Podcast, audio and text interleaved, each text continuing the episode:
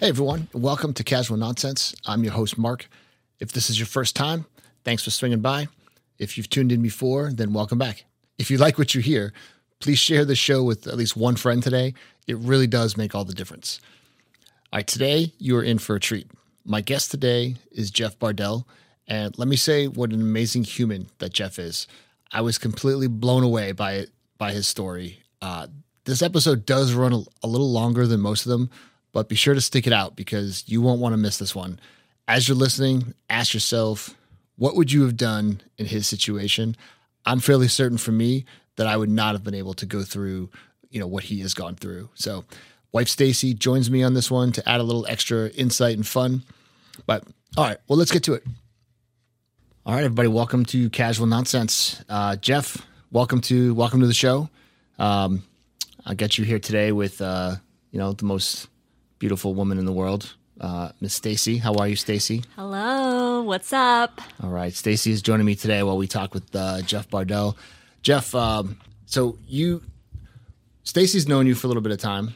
Um, you can say hi, by the way. I didn't get a chance to talk. Hi, by the way. I love it. I love Jeff may beg to differ on the beautiful wife because Kelly, who's been a long time bestie of mine, is quite beautiful herself. Yes, she is. it. She's not here to defend herself, so True. uh, I'm here So to I'm defend her. it- I will defend her honor. Kelly, I defend your honor. there you go. Perfect. Um, all right, so so Jeff, let's talk about you for a moment here. What what what is your title? You a you a minister, a pastor? Like, what's your? do you go by one of those titles? No, uh, people always try to put titles on me, and I'm just like, I'm Jeff. Um, you know, right. that's kind of like people like, oh, he's an evangelist. Oh, he's this. Oh, he's he's awesome. That I am. But like, as far as the other stuff goes, I don't I don't really care about titles. Um, yes, I do go around and preach, but also I do motivational messages. I do safety seminars, um, considering stand up comedy, all kinds of different stuff. So I don't really have a title. Okay, you're just a public speaker. I'm just I'm Speak just at any occasion. pretty much. Yep. So, one question people who know me know that I um, have zero knowledge whatsoever of religion, Right. Um, like Zippo. And so, coming to the South, especially, I never knew that there was like all these different names. I think from Kelly, I learned a little bit about like a Pentecostal and a Christian, but everybody's a Christian, but some people are Baptist, but they're still Christian. I don't get it. But either way, technically, because you said an evangeli or something, Evangelist. evangelist. yes. But from what I know, y'all are pastors. Yeah, we are on staff. We are we are technically on staff at our church, um, but I do not. I travel. Um, I travel the United States and a little bit around the world, uh, preaching, sharing my story that you know we'll get into in a little bit. But uh, yeah, we're we're pastors at our church, but we aren't like the one that you're going to see every Sunday morning preaching. I do step in from time to time as a guest preacher, but 95% of my preaching takes place on the road. So you're not employed by one church. No, they just I'm not employed in. by one church. Uh, I'll go anywhere. Um, I've been, I've literally been 40 of the 50 states, maybe, maybe 35 We could cue the uh, Johnny Cash song. You know, I've been everywhere, man. I, yeah, a, a little bit, There you go. yes, a little bit, yes. But you're Um, Christian. yes, Christian. Just for the listeners that might not get it, they might be in Stacy's category. Uh, Christian is is the religion. When you hear somebody say, "I'm Baptist," "I'm Pentecostal," "I'm Catholic," that's their denomination within because certain churches, each denomination has their own particular way of doing things and their own interpretations of what the Bible might say about certain things. So we would all classify ourselves as Christian, but each coming from their own denomination, if that makes sense. A little bit because I remember one time we were talking about non-denominational, Right. And I said that that meant they didn't collect money. And whoever I So was like a talking nonprofit to, that's what- what I thought. If they were non-denominational, it means they just didn't take money. And then I was told that's not really how it works. So I just again kept my mouth shut. Smile and wave. It non-denominational is is you know kind of one of those deals where you don't necessarily pigeonhole yourself into well, this is exactly what we believe, and if you don't believe like us, you're an idiot. Honestly, when it comes to me, I love Jesus. Period. You know, and I'll people are like, what kind of churches do you speak at? Any church. Everybody needs Jesus as far as I'm concerned. So that's why I'll travel around. And mm-hmm. when when people classify me as an evangelist, what that means is is somebody that has a gifting of leading other people to Jesus. Mm-hmm. And so that's what I do a lot when I when I go out and travel because of, you know, my story and my accident and a lot of the things that I went through with my accident. It's it can be touching, it can be heartfelt, uh, but I just I love Jesus. I'm I'm one of those people that I'll tell you I'm a Christian, but I'm not perfect. I just I try to live the best life that I can, but I that, I don't think that makes me any better than you. It probably makes me a little bit better than Stacy, but Mark not any better than you. Fair. Um, so, but you know, just like I just tried to be the best human I can and try to treat everybody with love and So respect. So this this is what I like, right? So a lot of people fear religion and politics, right? It's two things Right. that like you're either in it or you're out of it, right? So this is why I I think initially when we started this podcast, I was like, oh, I don't want to talk about religion because what I don't want, and you didn't do this. This is why I, I appreciate you. Is like you're you have your beliefs. You didn't walk in the door being like, hey, if you guys don't believe what I believe in, then you're gonna burn in hell. You know what I mean? Like it's just, hey, you believe what you believe, and this is what I believe. You know, and that I've been told that once. Well, that's maybe for different. I was going to tell you in a, in a little bit, but now I can't say it because of what he just said. maybe off the I air. mean, it might be legit, but but uh but yeah no I, I i i like that because i think that everyone is entitled to their own beliefs or whatever that case is. So you know it's like i don't want people knocking on my door pushing their beliefs on me. It's like hey it's out there. You know like i was raised you know catholic. You know what i mean? I don't i'm not an average churchgoer. You know there's certain things i believe in. We're not going to get into it today but your religion is what you choose to be and like you said so when you people want to hear you talk about you know jesus or whatever it doesn't matter because it's a different you know it's the, it's the same concept right regardless of the denomination Right, right, yeah. Because and that's that's kind of my thing is that whether you're a Christian or not, like the Bible tells me to love you. yeah Period. And so that is the way I try to live my life is I'm going to love you. Like if I don't agree with everything that you do, like I can disagree with you and not hate you. And I think that's what has really seemed where people really seem to get confused nowadays is that you don't agree exactly like I do, well then I hate you and I I hope you burn in hell. Like Right. it doesn't have to be that way. Just because we have a disagreement doesn't mean that I can't still love you as a person. You know what I mean? So that's that's kind of where I stand and and you know, you see some some believers who you know you would like to distance yourself from because like you say you love Jesus but then you treat somebody like that and that's not the way it should be. That's not how Jesus was. So that's my personal belief. so let's let's talk about what makes you more unique than any other speaker non-pastor let's talk about what brought you into this stuff. I mean, were you born into a very religious family, or did you? no that's not what i was going with that but Well, I was going with his plan, right? Okay. Like his story, your backstory, like how you became what you are today, and Well, I grew up. I did grow up in church. I, I tell people all the time when I was growing up, I had a drug problem because if the doors of our church were open, my mom drugged me to church. Like I was always in church, um, and so I tell people I had a drug problem. Um, but when I got in high school, I kind of walked away. I wanted to.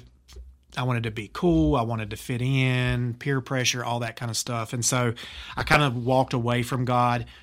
And then I'm sure, Mark, what you were leading to, I had my accident, and that is where my life kind of changed. right Um, and just to kind of jump into it, um, I was 18 years old, and I was working at a glass plant in my hometown of Laurinburg, North Carolina. like kitchen glasses uh windows like kind of- Windows, like Okay. uh, they do, like you probably people riding down the road right now listening to this episode. There's a good chance their windshield was made at this factory or Okay. a branch of this factory that I was working at.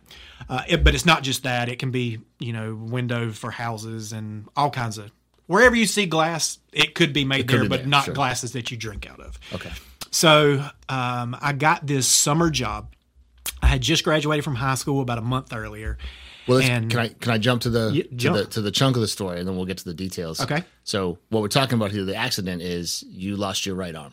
Yes, Yeah. yes, I was in a in a very traumatic uh, industrial accident where my arm got ripped off. Okay.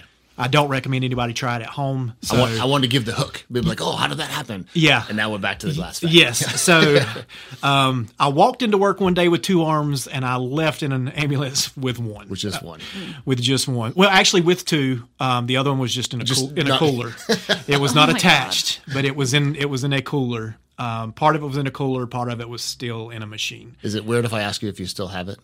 I do not still have it. And the funny thing is, though, like. I'll travel around and do motivational messages and, and stuff like that. And I go into like a lot of schools and I'll demonstrate my golf swing, which we can get into that or not, whatever. Um, but I'll I'll share a motivational message, then I'll demonstrate my golf swing, and then I always open it up to questions. Hey, does anybody have any questions? And there's three questions I would always get asked. One of them was, "Can I drive?" I always get asked, "Can I drive?" It's like, yes, I can drive with one hand. I drive with my knee most of the time anyway. The second question I always get asked is, how do I tie my shoes? The other hand's for texting, right? Yeah, exactly. but that's the thing is like, well, I probably shouldn't say that. Um, but um, I get asked, how do I tie my shoes? Um, and then the third question I get asked is about a girl who kind of shows up in my story. Um, did I marry her? And no, I didn't. But you know, again, we don't know that character yet. We haven't got there, but we will. Character development. The character, yeah, it's kind of the teaser. So y'all, Yeah. y'all, y'all stick around. Basically, what we were doing, it was me and seven other um, high school students, soon to be college students, that had taken up basically our dad's offers to come and work at this glass factory for the summer just to earn a little bit of extra money before we went off to college. And they called our team the rats because they sent us into like the dirtiest, nastiest areas of the factory that nobody else wanted to go into Of course. like one of the first my first day on the job after we did a 30 minute training seminar which i'm sure meets osha regulations now but uh, back in 1993 it was a little bit different. Um, 30 minute training seminar and then we went out on the floor and we went into this area of the factory called the hot end. And they called it the hot end because it was hot. That's what they were super creative. Yeah. um, so we were in the hot end and basically this is where the furnaces were. And if you don't know anything about the glass making process, which I wouldn't if I hadn't have been working there, but when they make glass, they run it through a furnace. And if there are any imperfections of the glass, it would like shatter and fall to the bottom of the furnace. Well, somebody had to clean that up. So why not the eight soon to be college students? Yeah, the scrubs. Yeah, exactly. So literally first day on the job, we're in there on our hands and knees with these long metal rakes, probably 10 foot long rakes, sticking them inside of this furnace that is still blazing, by the way, and raking the glass back towards us. We would get it out, scoop it up with shovels, load it into dumpsters. Well, that's what we did for our first eight days on the job. Ninth day on the job, they moved us out to another area of the factory, and nothing really interesting happened that day. Tenth day on the job is the day that it all went down. Yeah. Uh, so we were in an area of the glass plant called the silos, and this is basically where the entire glass making process started. And so they had this powdery type substance that they would drop from up towards the ceiling onto this conveyor belt. I don't know why they did it that way, but that's just how they did it. But that's what started the entire process. So after years and years and years, the plant had been open for I think 30 years at the time or so powdery substance being dropped onto this conveyor belt, the dust would billow up and settle on the floor. Nobody had ever cleaned it. Ever. So in some areas, it was like six inches deep, caked on the floor. Just dust. Dust. the and then when glass people would shards walk on it, Yeah. where people would walk on the this dust, they would pack it down. Yep. So we were going in there with um, shovels, busting that debris up, loading it into wheelbarrows, and from there we're taking it to a machine called a screw auger, where we would dump the debris in. That's basically all we were doing. That was our job. So when we got moved to this area, you could basically have one of four jobs. You had a shovel in your hand, busting that debris up. You're running the wheelbarrows back and forth from our job site to the screw auger. The third job you could have is the guy standing at the base of the auger.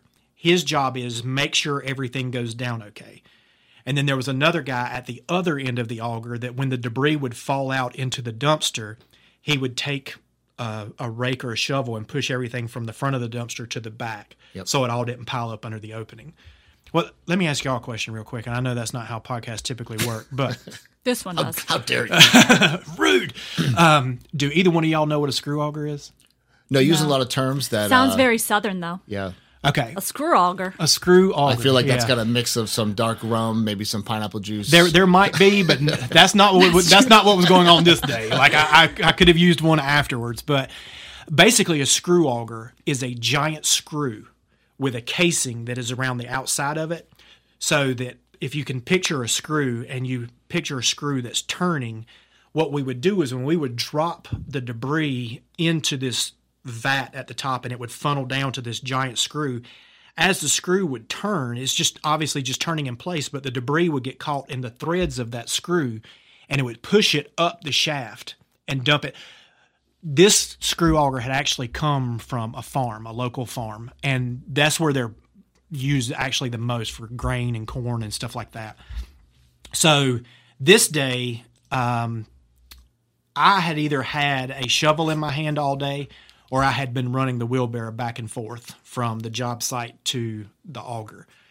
We went on our lunch break, and when we came back, uh, one of the guys I was working with said, Hey, why didn't everybody just kind of rotate jobs? So, you know, so so you're now on screw lug, screw lugger, screw detail? auger. I was Screw auger. now the guy standing at the base of the screw auger, um, which is technically supposed to be the easiest of the four jobs we could have had. I'm now the guy standing at the base of the auger. And again, they told me my job is make sure everything goes down okay. They didn't say if it doesn't go down okay, this is what you do. Mm-hmm. They just said make sure it goes down okay. They also didn't tell us that all of the safety equipment had been removed from this piece of machinery there was supposed to be a grating over the opening where we would dump the debris in so you couldn't get, you know, body parts, clothing, anything caught. Right. Well, that had been removed because they said it slowed the process down too much. And then there was supposed to be what's called emergency kill strings. I can see where this is going right now. Yeah, it's not pretty. Yeah. Um, and there's supposed to be these kill strings that run up and down the side of the machine that if anything starts to go wrong, you pull the string and it immediately shuts the machine off. I mean, they have those on treadmills. You just take it off. Exactly. Well, they didn't have it on that auger that day, unfortunately. so, the very first load we did when we came back from our lunch break, one a, a buddy that I'd played baseball with my entire life comes, dumps a load in, turns around and walks off. Well, there's one piece of debris that is too big to fit into the threads of the auger. And so I was looking around for anything to try to break that piece of debris up with, but there wasn't anything at my sight. So I decided I'm going to reach in and grab that piece. I thought you had a rake. No, I rake? didn't. No, Okay. that was for before when you're getting all the stuff out from under the other. Yeah, that was that was Other She's paying attention. She is paying attention. that was attention. the first job for All right, the first couple days. you got a gold star. I got it. Um, But the very so I didn't have anything, and so I was like, okay, I'm just going to take that piece of debris out, bust it on the ground, pick the pieces back up, and put it back into the auger. Well, we had on these gloves, safety gloves, and they were called gauntlet gloves, and they're basically like a regular glove, but it flares out at the wrist. And so when I reached in and grabbed that piece of debris, I felt a tug, and when I did, I immediately jerked back as hard as I could with both arms. and my left arm came out fine and my right arm didn't. And what had happened was the one of the threads of the auger it caught my glove if my if my hand had been over about probably a quarter of an inch it would have missed my glove. Wow. but it caught my glove and so i'm yanking trying to get my hand out while i can't get it out. And the auger is rotating like down and then away from me and then back up and then back towards me. So as you can imagine my hand goes into the machine And then under. under the machine, Yeah. then back up and then back towards me, and then back down again. I remember my wrist. The first thing I remember was my wrist dislocating, um, and then I heard my forearm snap, and I'm like, I wish I hadn't have done that. That hurt, um, or something, Wow. something along those lines. It was painful. Wait, Um, did the glove stay on? yeah, Oh, okay. the glove Didn't stayed rip the glove on. off. No. If the if the glove would have gotten pulled off, it would have been a lot better. Now there and there's even a chance that the glove could have come off, but I had played my last high school baseball game just a few weeks before, and I slid into second base head first, and somebody stepped on my middle knuckle with their metal cleat, so my knuckle was about twice the size it normally was. So I don't know. I think really what happened was as soon as the machine grabbed my glove, it just cinched it around my wrist and there was no getting it out. I have pictures and you can see where they actually cut my glove open to take my hand out. So at this point, I'm actually starting to be picked up off the ground and being pulled in head first because my arm is still attached at this point.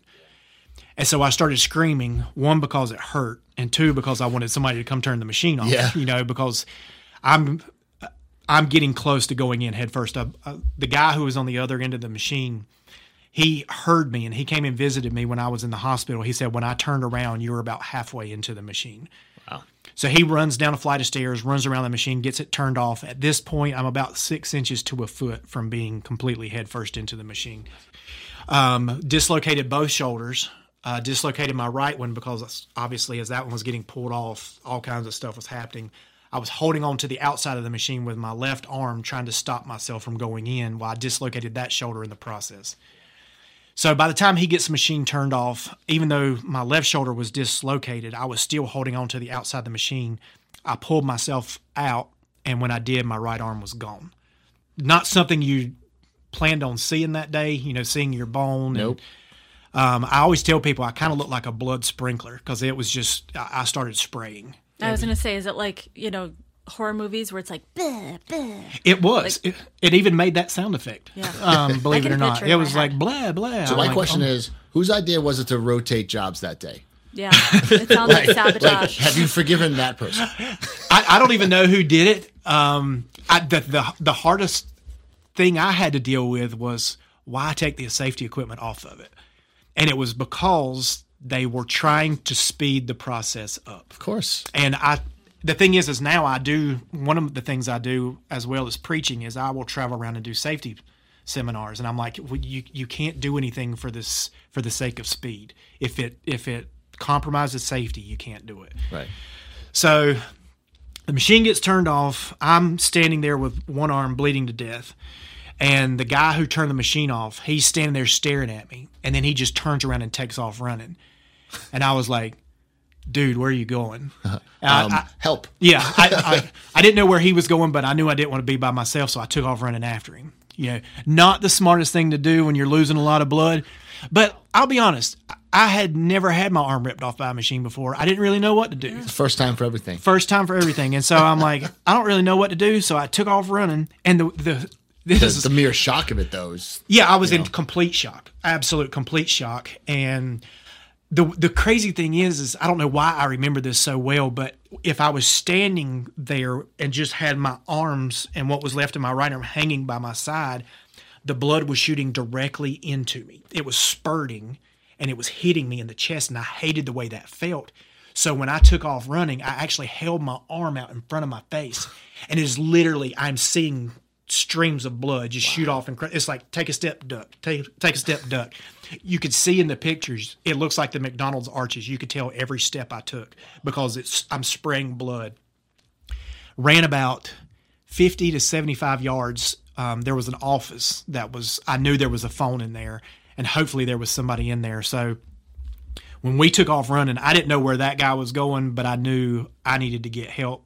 And i just had this feeling if i stay here i'm going to die and so there's something about the feeling of when you're not sure if the next breath is going to be the last one you breathe that is utterly terrifying. I mean, I can't put it into words. Like I even tried to when I wrote my book, but you can't you can't put it into words, and especially how much you want to live when you think you're about to die. Like terrifying. So ran about 50 to 75 yards. I run up to the office after running through the bottom of silos, up a flight of stairs, through a set of double doors, and I ran up to this office and there's this big plate wait. glass You ran window. upstairs. Yeah, there was a, this time? It wasn't like it was maybe like ten stairs because the silo was a little bit down into the ground, so you had to run upstairs to get to the office. Okay. so it was like ten stairs or so. But then I ran up to this big plate glass window where the office is, and I just ran up to the window and I stood there looking in.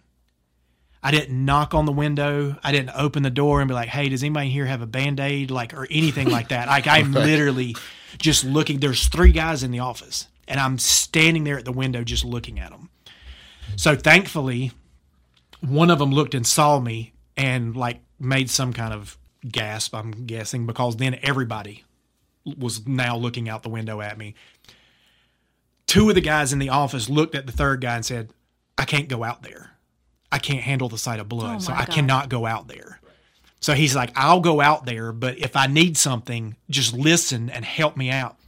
So he comes running out of the office and tackles me on the ground, which seemed like A little aggressive. a little rude at the time. Like, bro, I have one arm, and now you are throwing me down on the ground. But he told me later, he said, I was worried that if I didn't get you on the ground, he said, you were in such shock. I was scared you were going to take off running again. He said, I had to get you on the ground. And so he gets me down on the ground and he yells back to the guys in the office and said, I need paper towels because there's paper towel dispenser in the office that they're in. Sure.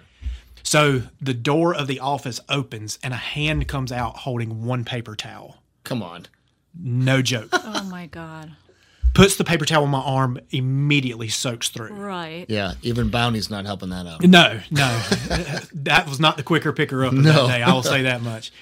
And then he's like, he's screaming, "I need more paper towels." Yeah, give And me your shirt. yeah. Right. Was that before somebody thought to say, hey, call 911? Like grab the paper towels? Or had somebody hopefully already done this? Calls started going out. Okay. I'm laying on the ground trying not to die. Right. Um, so timeline, You just remember the paper towels. I remember the paper towels. Now, a call did go out. Uh, They had it like an emergency thing where, like, it could go out to all the pagers or walkie talkies or whatever, and said, "I think I think the call went out. One of the college students has been hurt in the silos. So if anybody had the ability to help, get out that way." So I know that happened at some point. I just don't know when. But he screamed back at the guys again, I need more paper towels. And again, the door opened and a hand came out holding a single paper towel again. So he takes the paper towel, puts it on my arm, immediately soaks through again. So the third time he said, I need more. And then a lot of words that, as a believer, Christian, I don't Yeah, typically say. um, basically, give me the roll. And so the guy literally snatched the paper towel dispenser off the wall and shoved it out the door. And he starts wrapping my arm Yeah. in these paper towels. Um, one of the next guys that got to me was actually the last baseball coach I ever had.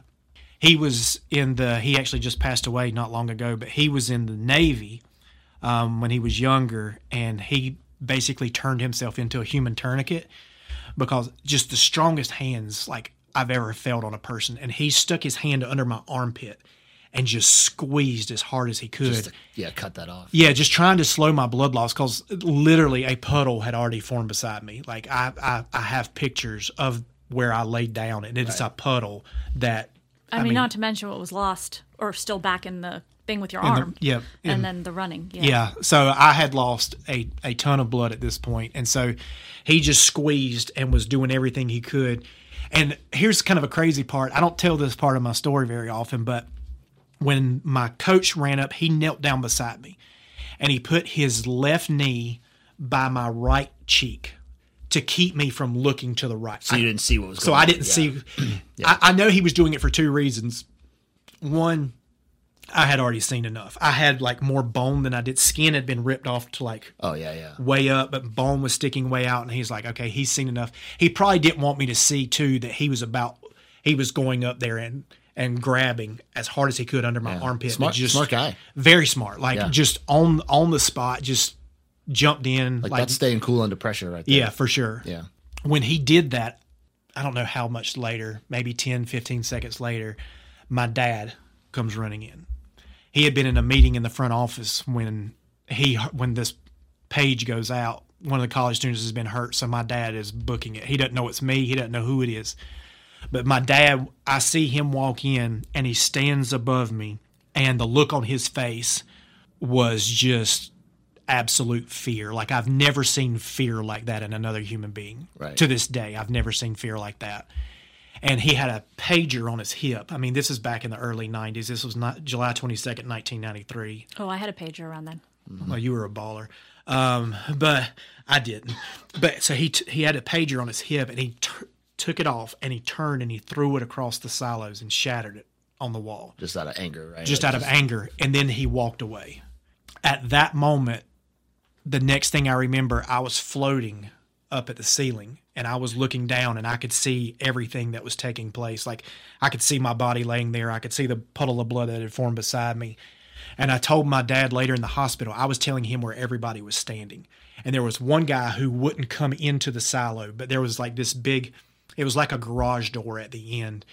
And he was kind of peeking in the garage door. Yeah. He wouldn't come in, but he was peeking and he was over on my right hand side. There's no way I would have been able to see him because of where my baseball coach's knee was at the time that he had pressed up against the side of my face. So the next guy that got there, he comes up and he takes his, he comes and stands above me, and I see him start taking his belt off. And I was thinking, hang on, it's not that kind of party. You know what I mean? Um, but what he was doing was he I suffered enough. I don't. yeah, yeah. Like I, I'm not rolling over or anything. So just like let's let's let's keep it moving. But he took his belt off and wrapped it around my arm and just cinched a tourniquet as tight as. And he was actually an EMT at the time, Good. and he is now the safety manager at that factory.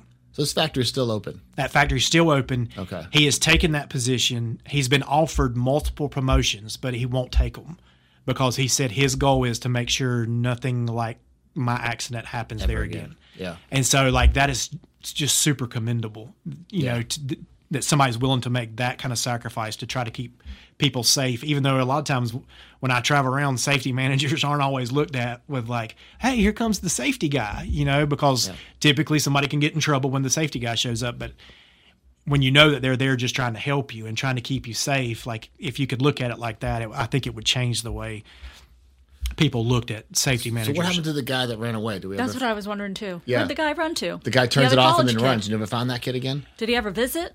he visited me when I was in the Oh, hospital. he was the one that came and He- said like he, everybody that I well, I, there was eight of us, um, so seven other guys, including me, and I think six of them came to visit me when I was in the hospital. So flash forward a little bit. You have all these people tourniquet around you, bleeding out. You're floating in the air. Your dad took off.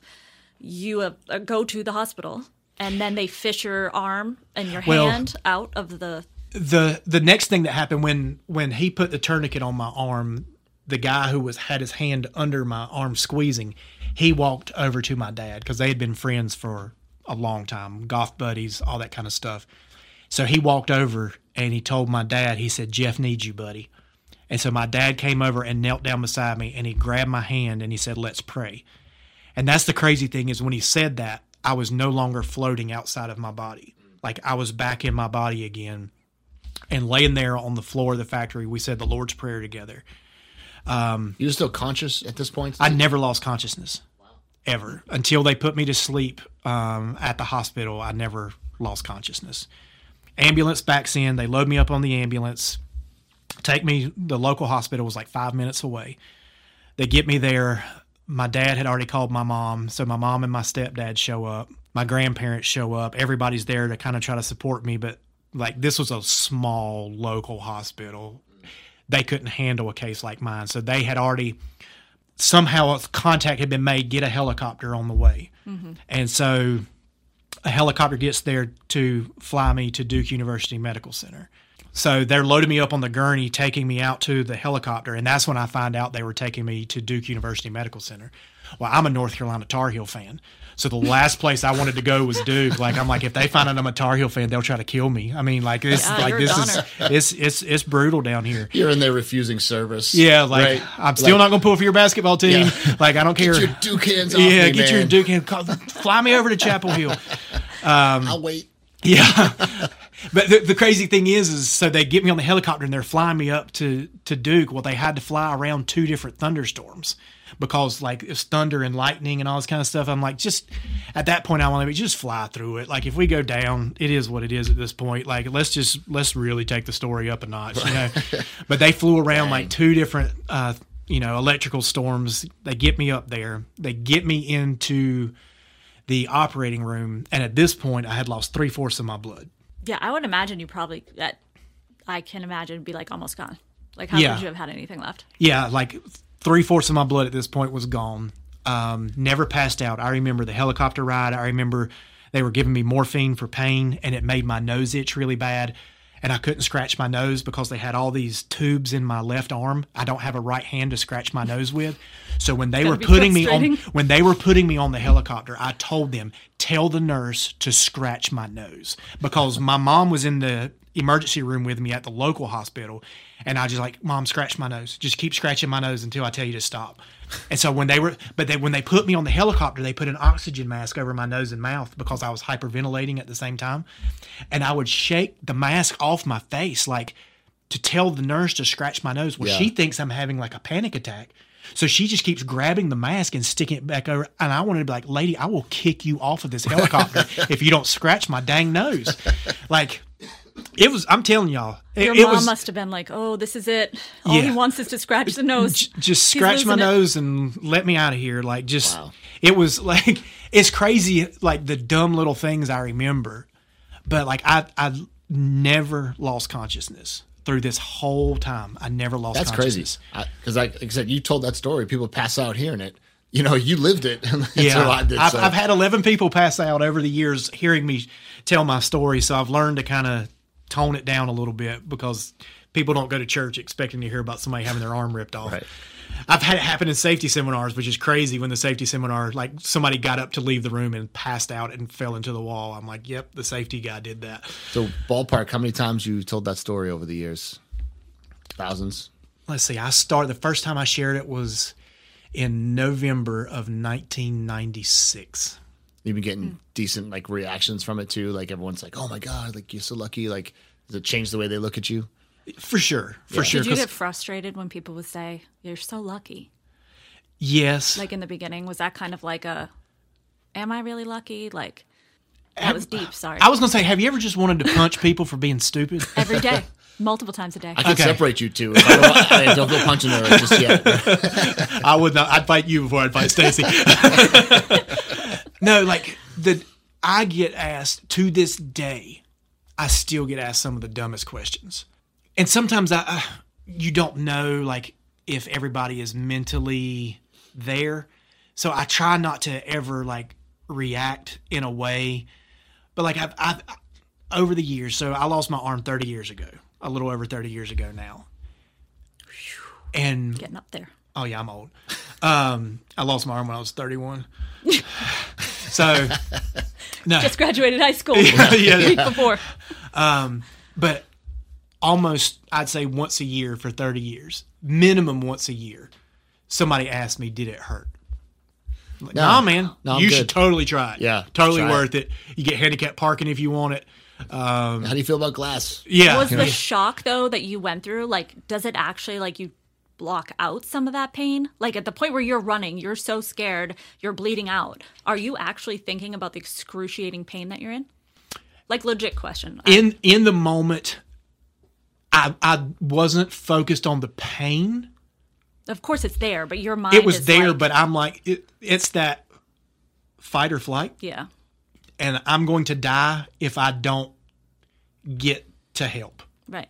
And plus, if I would have laid down where my accident was, it was so much dirtier there that I probably would have lost more of my arm or maybe lost my life just because of how dirty the area that was that I was in. Not that the area that I ran to was like pristine, Right. um, but the area that we were in was just disgusting. And so if I would have laid down there, there's no telling what all would have like gotten inside of my body and Yeah. what could have happened. But I don't think in the moment that I was like, I was like, man, I'm in a lot of pain. I wasn't thinking that because I'm thinking I'm about to die. Maybe I've never heard this before. You're about to hear a preacher cuss, but I know, right? You're gonna speak my language? I know, right? So, um, Christians, turn the volume down for just a second. But like, no, like, as I was running, I literally said, "Oh shit! Oh shit! Oh shit!" I, that's all I said. Wait, that's the worst you got. the cussing. At, right. at that moment, yes. I now it got we it got it. it. got much worse. But like, I said that from the moment I started Stacey's running. like, hold my beer. Challenge accepted. yeah, challenge accepted. Um, I literally said that Yeah. until I saw my dad's face, and then I was like, "Oh God." Oh God! Because I'd never cussed in front of my dad before, so I had to I was change. gonna say, now like, not only you have one arm hanging there bleeding to death. now I'm going to cuss in front of spank your in front. now your dad's getting a No, my dad. My, no, my my dad had a potty mouth, so he would have been okay with it. But like, I literally, I was screaming, "Oh shit!" Like every step until I got to. I was laying there. I was still saying it while I was laying on the ground. Then I saw my dad's face, and I changed it to "Oh God," and I said "Oh God" until they got me loaded up and taken off. Obviously, I mean, that's an amazing story, Right. right?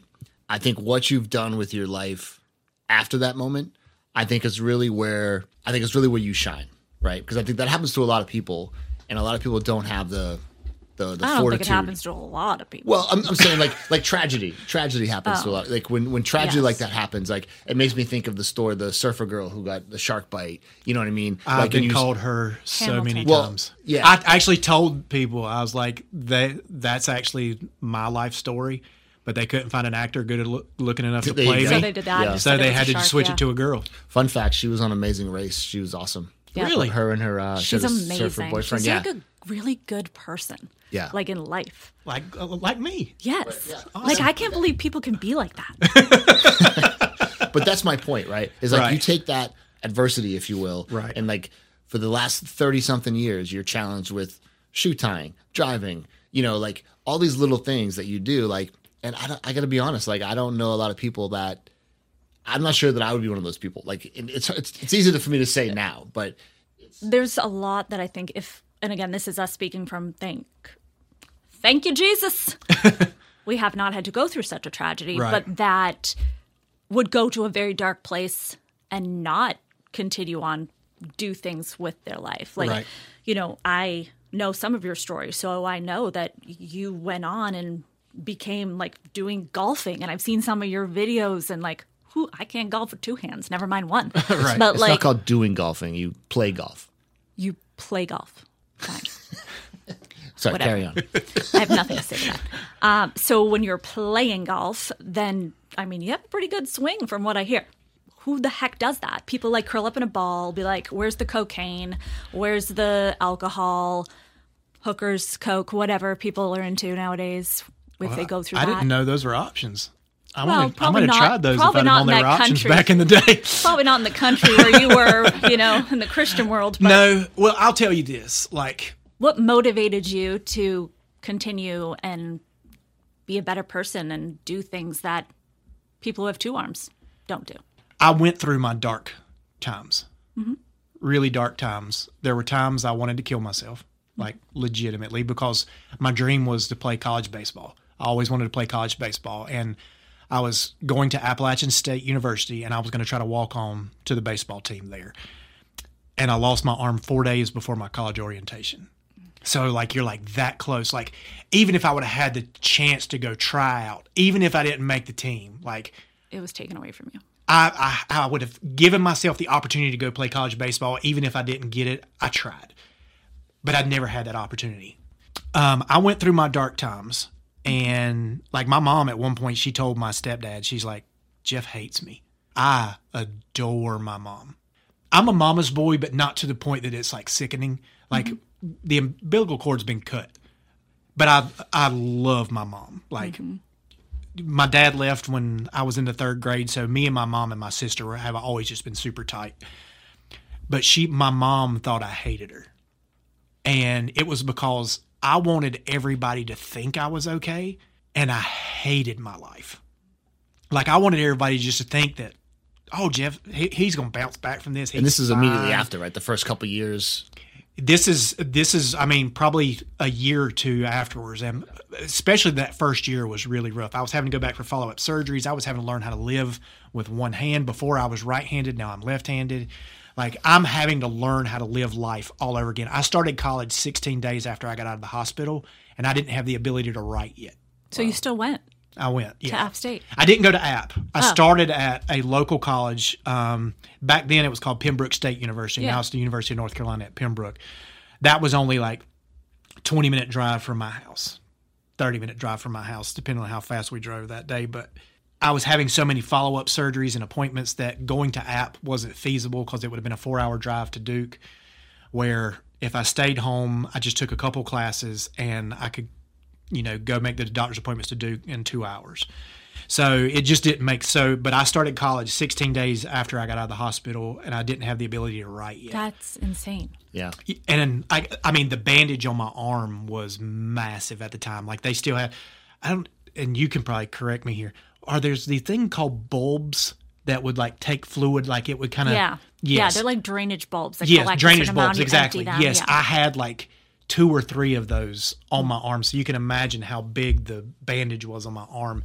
And I was somebody who was always very conscious about how I looked. And so now I'm the guy with just a massive bandage. You know everyone's staring at you, right? Everywhere you go. everybody's staring at me, and I'm not that good looking. So I like they're staring at me for another reason. I can't figure out what it is. you know, so it was. Is Um, my fly open, guys? Like, yeah. I need some help. I only got one hand, you know. Um, but no, it was just going back to the original question. How do you keep going? Right. When when something like this happens, you go. You typically go one of two ways. You are the alcoholic that's miserable, and you make everybody's life around you miserable, or you just suck it up and you do the best you can. You play the hand you've been dealt, and like literally, I have tried to learn to play the only hand that I've been dealt, and um, I talk about in my book about because I've had people just like you, Mark, that have said I if something like that happened to me, I couldn't do it. I couldn't do it, and I always say it depends on how big your want to is. I'm not sure he could do it. I'm not sure. Especially 18 year old me? Right. No. Well, and and that's the thing is like you, but you can sit here and say that, but if you if eighteen year old you was me, what are you? What do you do in that situation? Like, how big is your want to? Do you want to just sit around and just suck at life for the rest of your life, or do you want to like try to bounce back and make the most? Well, that's my point, right? So, how part of that is you're going to sit around feeling sorry for yourself. You want attention. You want help. You want everyone to kind of like, do, like you don't want to be pitied, but you're just like, well, help me do this. I can't do this. I can't do that. Like, it's easy to get into that negative space, Right. For the things that you can't do. And I think what what's admirable about you is that you know it sounds like you went through that period, but then you came out of it. You know what I mean? Yeah, and, and that's I mean, commendable. I would literally, I remember the, the dumbest thing, like, I didn't ever want to ask for help. Like, I mm-hmm. never wanted to ask for help. I wanted people to see that I needed help and offer it, but I was going to try and try and try Yeah. and try until I either got it or I'm like, you know what? It's not worth it.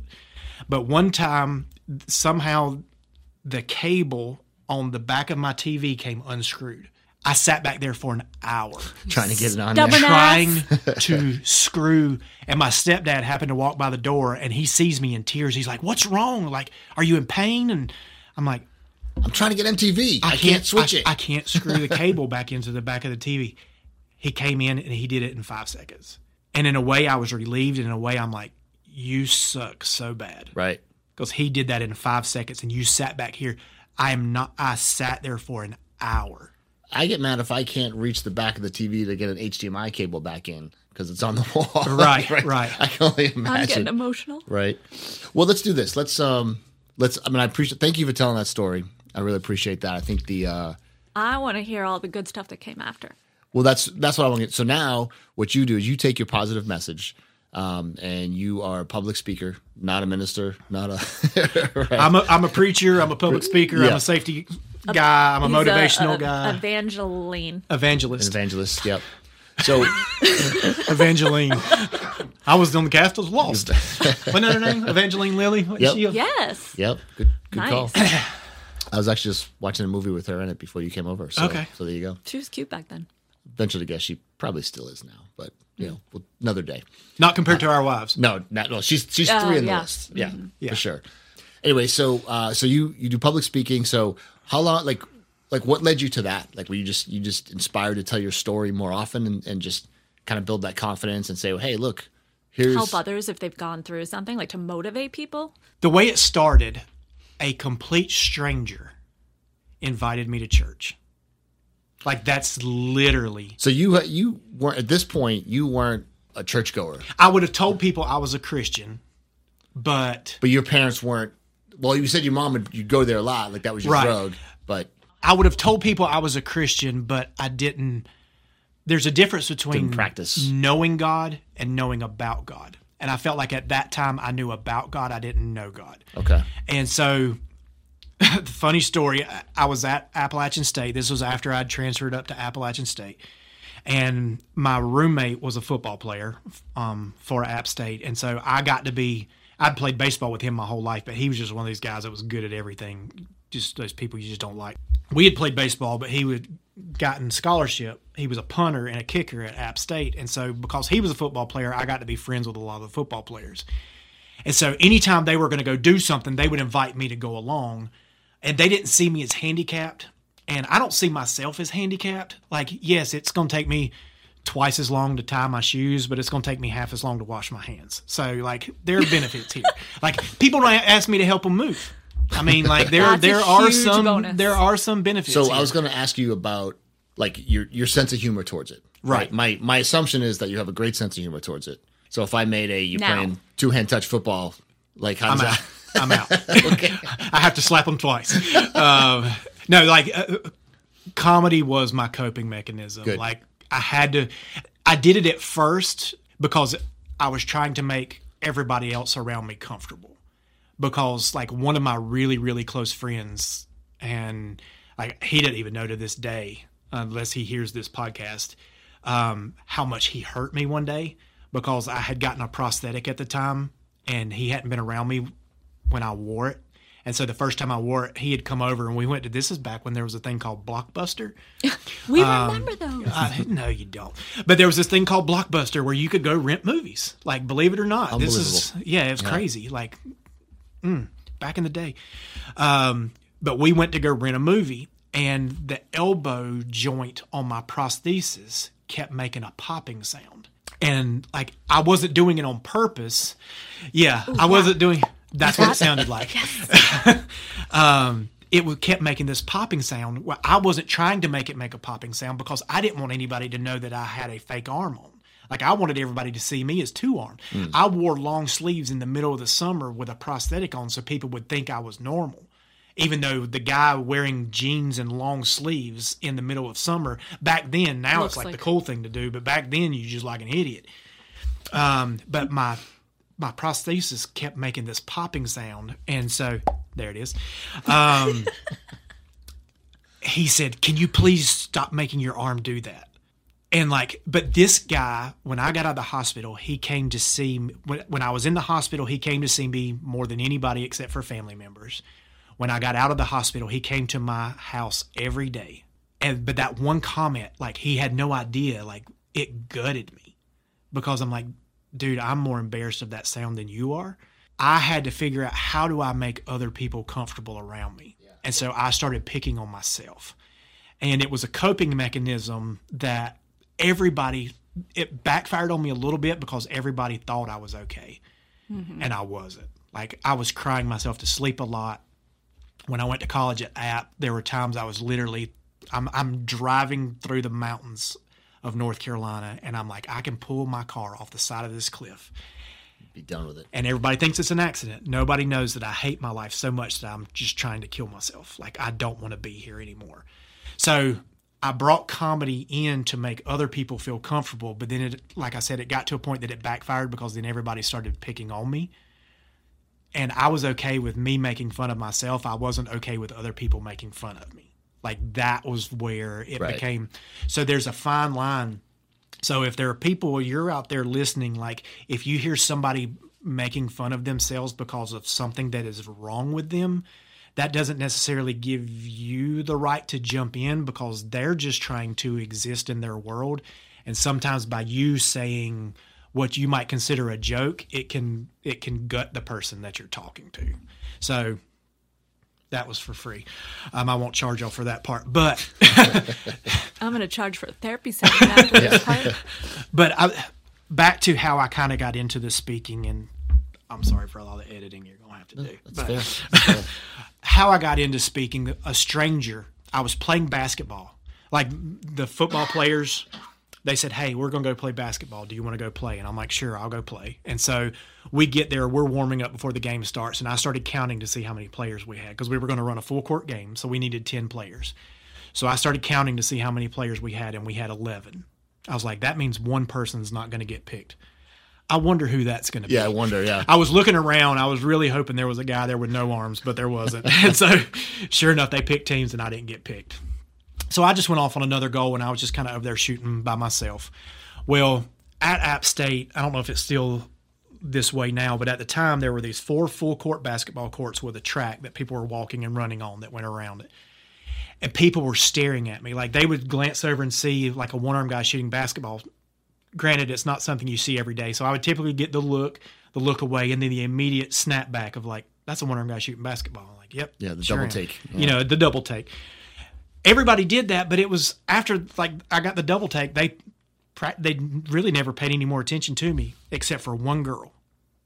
Like she came to my court the first time she walked by my court, she looked at me and she looked away and she did the snapback and she stared at me the entire time she walked by my court. And I'm like, okay, I, you know, I get it. It's not every day you see a one armed guy shooting basketball, so I kind of understand. The second time she gets to my court, she does the same thing. She stares at me the entire time she walks by my court. And each time, each lap she makes when she comes to my court, she walks slower and slower to the point that I'm starting to get mad. She Should have stopped talking to you. Well, I, I- like I, I'm wanting to fight, like, but then I want to get beat up by a girl. So like, but I'm like, you know, you're in college. This shouldn't be that big a deal to you to see a one armed guy shooting basketball. Like, yeah, I know you don't see it every day, but why are you staring at me Maybe like I owe was you blind. money? What? Maybe she was blind. She wasn't. I'll tell you what I You thought was know at the going. No, at the time, I didn't know that, but then the guy in me kicked in after a while, and I was like, "Wait a minute, maybe she's checking me out." You know, that's what I started thinking. She wasn't. And you want to fight? her. but like I found out later she wasn't checking me out, but like the first time she saw me, she told me later, she said the when the first time I walked by your court, she said I felt God speak to me and told me go invite him to church. A complete stranger. J- Just go and invite him to church. Um so it took her 13 laps to build up the courage and then I finally thought she's checking me out. So I'm thinking, how do I make it easier for her to come talk to me? Because when I lost my arm, I lost every bit of self confidence I ever had. I didn't have a whole lot, but any that I did have was complete. I I would not talk to a girl. Like a girl doesn't want to be with a one armed guy. Like that's where my. So I decided instead of shooting around the free throw line, I went over by the baseline and kind of started shooting from there because it was a shorter walk from the track. And so sure enough, when I well- moved that's over, well there- played right there. It's smart That's a good move, move, Smart yeah. move. Yeah, that's a that's a pro move. Um, so if you ever lose an arm, Hey, and then you think the girl's- baseline is the side of the court. That's you know not in front of the top of the key. It's to the side. it's right by the track. Yeah, Like the it's right there. So she had a like shorter a track that you run on. Yes. So she had a shorter walk to come to me because I was standing so close to the track from where I had been shooting before. Well, tonight I'll be staying at home base. On the next episode of be- Casual Nights. Well, I know which part I'm editing. so So she, invites you to church. So she invites me to church. I was one. My whole plan was to say no because at the time I was really mad at God because I thought my accident was His fault. You know, I was told God I was like, I went to church my whole life, and this is what happens to me. Like, why? Why me? But I didn't know the Bible at the time. There's a, a Bible verse, John chapter 10, verse 10, that says, The enemy comes to steal, kill, and destroy, but that Jesus came to give us life and life more abundantly. Well, I didn't know that at the time, so I thought God had taken my arm, so I was mad at God. So I'm like, You go your way, I'm going mine, I'm done. But when she invited me, for some reason, the answer was coming out of my mouth as no, but I said sure. And so because you're still thinking she's interested in me. she wants to take me out to lunch after church Yep. because that's what my family did I'm after a guy. every I, Sunday. I know how guys think. Yes, exactly. So I went with her. At the end of this, the, a missionary from Africa was there, and he preached, and he like had been in Africa forever. He invented Africa, like I'm pretty sure. Like he's like, I'm I'm found this place. I'm going to call it Africa. I just want to Like- throw in there from people who know me Africa is a continent. Right? Well done. Good Ding, job. ding. There it is. Two gold stars. Jeff, you don't know that. I probably learned that about three weeks ago. Amazing. and I can't name all of them. So So, all right. So this guy, this guy comes in. He he does some speaking, and that kind of turns your It- corner it- to say, hey, you know what? I think I can do that. Is this? I at the at the end of the service, I decided then and there I'm giving my life to Jesus. okay. Like before I went to church, I was a churchgoer, but I wasn't a Christian. Just like I'll tell people, going to McDonald's doesn't make you a Big Mac. Going to church doesn't make you a Christian. It just makes you a churchgoer. I gave my life to Jesus. Like I gave my life to Jesus, and I'm like, Okay. whatever you want me to do, I'll do. And I went to an event one time as it was a youth event, and I was kind of there to watch. Like I was invited as a leader, but I didn't want to lead because I was still very embarrassed about having one arm. I leaned up against the wall the entire time with my prosthetic up against the wall because I'm trying to hide it from everybody. But the leader of our trip of our group, he said, Jeff, I want you to share your testimony tonight. I'm like, if you tell me what a testimony is, I'll do it. Like, Right. and I'm not an idiot. Like, I, like I don't know what continents are, but you're welcome. Um, but no, I didn't. I knew what a testimony was like for in court. I knew what a court testimony was, but I didn't know what a church testimony was. And so it's basically you just stand up and talk about what God's done in your life. So I was like, okay, I can do that. And so I stood up. I don't know what I said. I was so nervous I could not hold the microphone. Somebody had to hold it for me because I would have given myself a black eye. That's how bad I was shaking. And at the end of the service, uh, or when I got done, the guy holding the microphone for me, he said, "You've heard what uh, Jesus has done in Jeff's life. If you would like him to invite him into your life to to do the same thing in your life, come forward." And one little 13 year old boy got up and came forward. When he came forward, I don't know if you've ever prayed a prayer that you didn't realize was a prayer until like much later on in life, but I said, God, that was really cool. If you want me to do that again, I will. And that was in November of 1996. And All I've, been, I've been going ever since. Uh, So that little boy just hearing what your story and coming up. Motivated you to keep it rolling. Yeah. Well, because like then I started seeing my accident in a different way. I was like, there's got to be something positive that can come out of this. I'd say m- the majority of situations, a positive is potentially there if you're willing to allow yourself to deal with the pain to get to it. Because I could have, I could have just sat on my story for the rest of my life. I could have sat on my story. I could have given my life to Jesus and be like, okay, I'm good. I'm going to heaven, so I'm good when I accepted Jesus into my life, my life changed for the better. Like I I didn't I wasn't so angry and bitter and depressed and all this like now I've dealt with some things since then, but like then like I felt like I was carrying the weight of the world on my shoulders. And so it was like just a brutal time. Um, but when Jesus came into my life, like I something changed. That's the best way for me to something changed in my life. And so like I found that hope in him and I'm like if I can give that hope to other people, then that's what I want to do. And so that's when I started sharing my story and then years later I broke a world record um, for the longest drive of a golf ball hit with one arm. 288 yards. Well, the one you there was one on YouTube that is 288 yard. That one counts the bounce and the roll. Okay. Um, I broke the Guinness Book of World Records long drive for the longest. It's called the longest carry of a golf ball, which means the point from the point you hit the ball to the point the ball first touches the ground. Okay. And that was um, in the air. It was 258 yards, two feet four inches. Nice. And that actually made it onto ESPN's top 10 plays of the week. So that was kind of cool. Sweet. Um, I was watching Sports Center, and the next thing I know, my face was there. Like I literally about pooped my pants. It was crazy. Like That's cool. I'm there. Um, but so I, then I started. I was like, okay, well, how can I? And I didn't do that so people would be like, oh man, look at what Jeff did. Like, look how cool he is. Look at. I wanted to show people that like there's more to life if you're willing to go out there and try and go out there and fight for it. And like again, going back to something I said earlier, like how big is your want to? Like I didn't want to sit around on the couch. Like I could I probably could have been getting unemployment benefits for the rest of my life. Like I could have easily done that and just been like, you know what? I'm I give up. I'm just going to sit at home. For a while, I considered it like because I, I I hated life. Yeah. Like just let me sit at home. I don't want to do anything. Just leave me at home. But you tr- like had you played golf before? You were a big baseball. I was a baseball guy.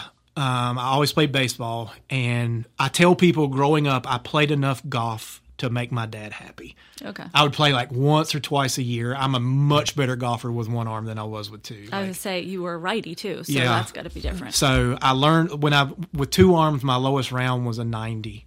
Uh, with one arm, my lowest round is a 72. So like, and Shoot, shooting from the same tees. yep, Okay. Is that like bowling, where the lowest number is the better um, the, number? the lower number is the better number, and Actually, the bowling's the opposite of that. Bowling, you want to go high. yeah bowling high, golf low. you lied. You were just making me feel good because I got lower numbers. Look at you. So again, uh, editing, Editing again. No, this is real life. This should be in there. People need to know things that you do to me. Oh man. But so, no, it was it was just one of those deals where like I could have I could have just given up on life. Yeah.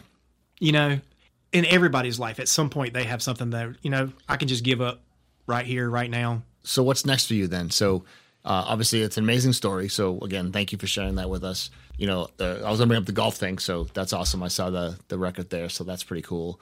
Uh, public speaking is something. Um, what I'm gonna do is I'm gonna put your information in the in the show episode notes Right. so people can find you, so they Okay. can book you as a speaker. On your website also has the link to um, the the book that we talked about, and is that's uh, if I would have died that day. Is that the Yeah, that's that's, the in book I wrote. Came out um, about a year and a half ago. It's called "If I Would Have Died That Day." You can get it on my website, uh, jeffbardel.com.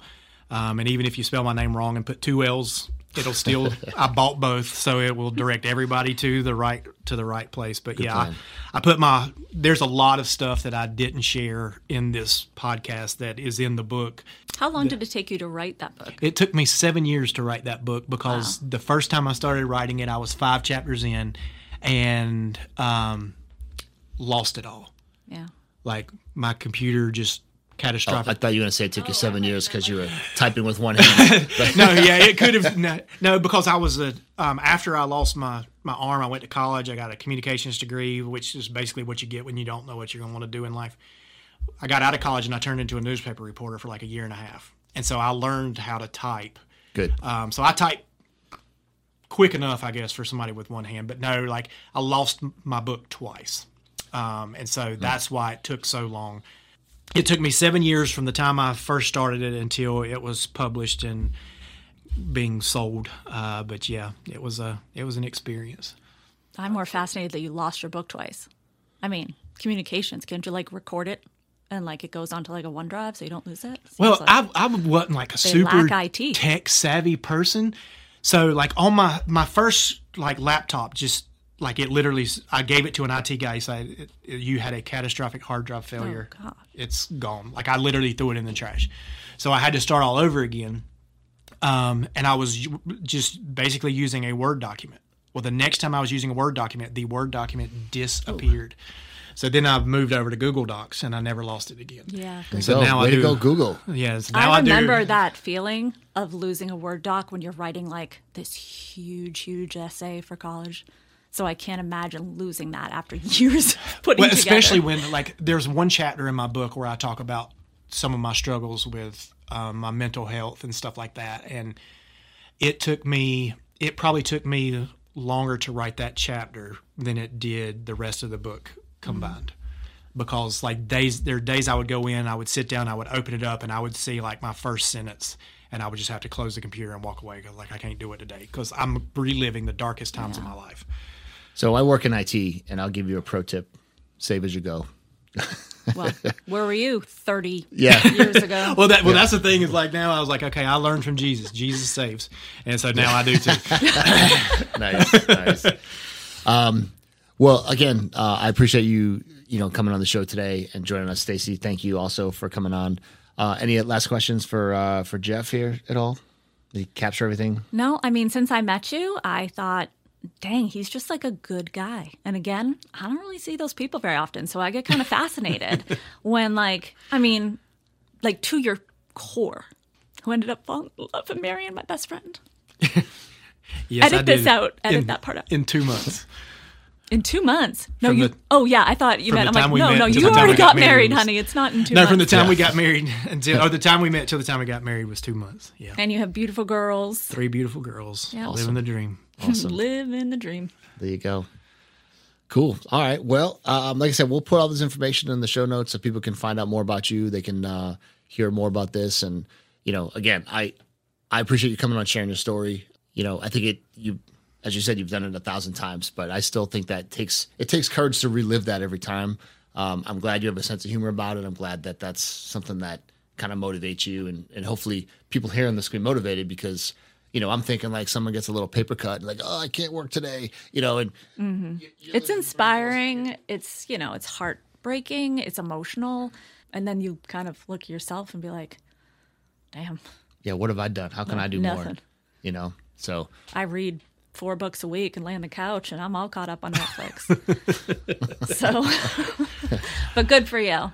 I think you're pretty amazing. Well, I appreciate it. I appreciate the opportunity. Like this is a lot of fun. Y'all are awesome people, and um, thankful that you're in my wife's life for sure because she needs a, a good friend like you, no doubt. Everybody needs one. Everybody needs a Stacy in their life, but I know. this one's this one's taken. I just meant a good friend. yeah. Awesome. All right, everybody. Well, thank you for listening. Uh, I appreciate it, and be sure to you know like, follow, share all the all the goodies. All right, stay casual.